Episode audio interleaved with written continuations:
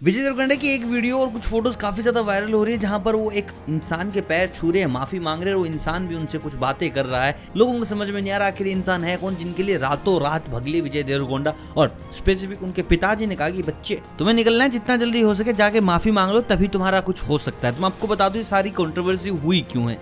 देखिए, विजय देवरकोंडा की बहुत सारी वीडियोस वायरल हो रही है, जहाँ पर वो थोड़े एरोगेंट दिखाई दे रहे थे, जहाँ पर उनका एक दूसरा साइड देखने को मिला, जहाँ पर वो अपने ऊपर कॉन्फिडेंस कहूँ या ओवर कॉन्फिडेंस जो भी था पब्लिक को खासा पसंद नहीं आया। इसी चीज़ पर अपने विचार प्रकट करे। मिस्टर मनोज देसाई ने एक बहुत ही बेहतरीन इंसान, मराठा मंदिर के ऑनर और भाई एक टाइम पर खुदा गवाह आई थी तो इस फ़िल्म के भी प्रोड्यूसर यही थे। मतलब कि पहुँची हुई चीज़ है बॉलीवुड के अंदर।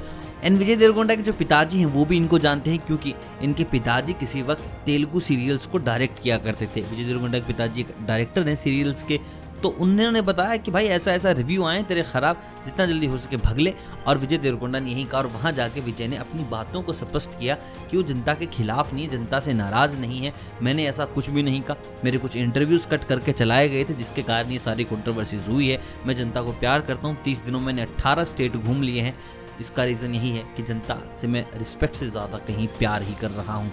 और उस चीज़ पर मनोज देसाई ने भी कहा, चलो, जो हो गया है, सो हो गया है। अब आगे देखो, क्या करते हैं, क्या नहीं? क्योंकि इनकी भाई पीछे की तीन फ़िल्में फ्लॉप चली गई हैं। डियर कॉमरेड इनकी फ्लॉप चली गई।